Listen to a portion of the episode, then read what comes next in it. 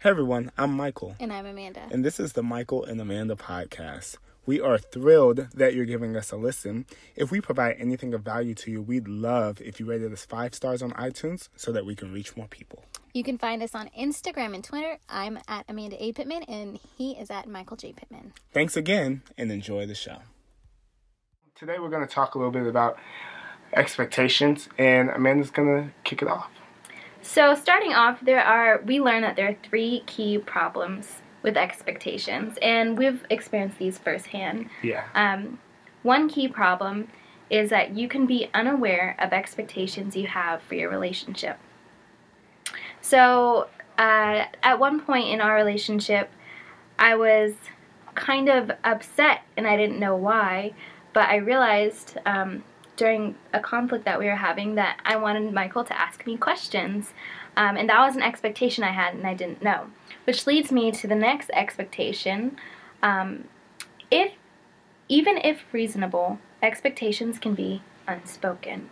So, if I knew, and I know that it's reasonable for me to say, can you ask me more questions? It makes me feel like you care more. Um, I needed to voice that, and my voicing that is what made us transparent and help us to have a really open and honest and comfortable, accommodating relationship. So. Yeah.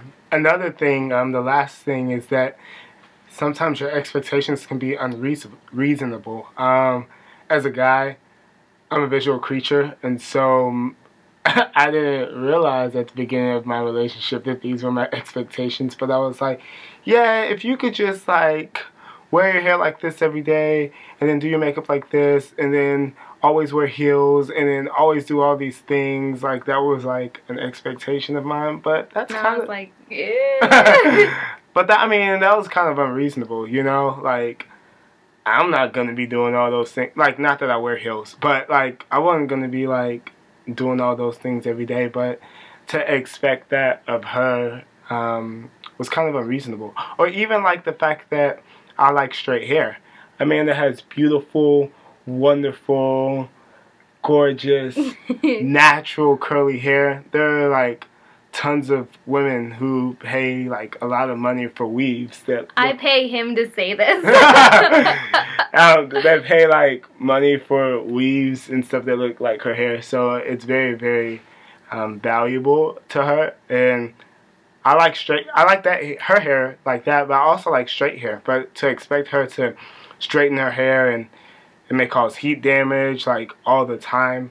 That is an unreasonable expectation if I want her to have a certain level of happiness. And so. So a better way to manage expectations is to be aware mm-hmm. of what you expect, to be reasonable in what you expect, to be open in what you expect, right. And to be willing to listen to the Lord. So we've experienced this firsthand. So we have a little story to tell you about how we've learned this. So we started off, uh, we were in our like second week of premarital counseling, and we were having a conflict over something. I think we just weren't vibing. Like, you know, sometimes you just have your significant other and like you just don't feel close to them. Um, and so I, um, we were there and I could tell something was wrong, but I'm a timely type person. And so I want to be punctual. And in my head, I'm thinking like, I don't even want to solve this conflict right now because it's going to take probably like thirty minutes when even it wasn't going to take that long. Like, I, if I was aware of Amanda's expectations, then it could have been solved really quickly. Um, I knew Amanda's love language was words of affirmation, but I wasn't giving her enough of that. And so I was trying to give her that, but I didn't know that she wanted more. And so I'm just like, what do you want from me? And so it was really, really frustrating. And then in my case, um, I was both being unreasonable and I wasn't being open about what I expected of him. Michael is all about time, like he just said. I know time is huge for him. He hates being late. Um, if I'm in the bathroom too long getting ready for something, he'll, he'll be he'll be like, really kindly, love, you have five minutes left. And I'm like, I know. um, Four minutes. Yeah, he does that. Two minutes.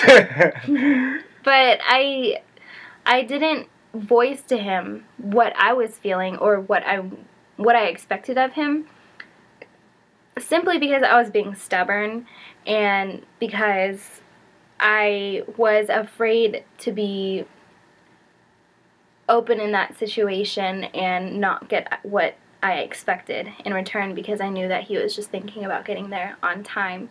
Um, and so because of this, we were late and we were both unhappy, um, and so we kind of had to learn the hard way uh, to listen to the Lord, really. Um, and that's the last point, be willing to listen to the Lord. And um, I recognized how selfish I was being in that moment. And in the long run, it was a learning moment. Looking back, it was a moment where we can say, I know that for next time. You know, I know that I can put my wants, my needs on the shelf for thirty minutes, an hour, two hours, and we can talk it, about it later.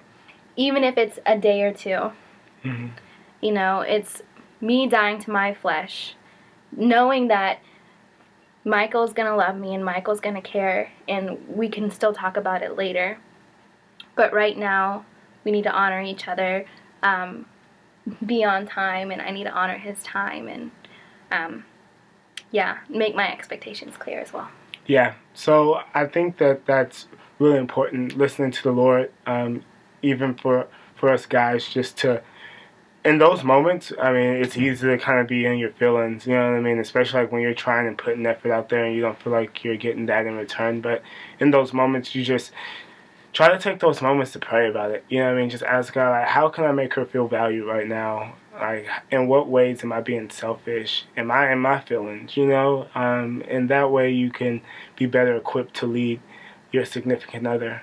And so it was funny because that premarital counseling session ended up being on conflict, and here we are like mad at each other in our premarital session about conflict, and we're like giving each other the side eye, and it was just like and, then, and then we just started warming up to each other. And yeah, I mean, in the long run, it's like you just have to realize many of these conflicts aren't a big deal. Um, there are things to learn from. I have to think about, like, take time to think about what we even were arguing about at that time. So mm-hmm. you know, just keep the eternal perspective in mind. I think Amanda has, you have that those three points you wanted to finish off with? Absolutely. One thing to keep in mind when you're going to marry someone, which we learned in Merge, is that, well, four things. One, you'll be conducting your marriage in a fallen world. Two, you're a sinner who's marrying a sinner. I mean, if you're in a relationship, you recognize that already. Amanda's beautiful. She actually doesn't sin, but I have, I have enough sin for the both of us. So. He's winning points. All right, three, there are some expectations you need to die to. We've both learned that. And four, my favorite, God is faithful in the midst of it all. Yeah, I mean, God's so faithful. He's so good. And, I mean, he's even given us the opportunity to minister to you guys and to help out literally hundreds of thousands of people. And so we love you. We thank you guys so much.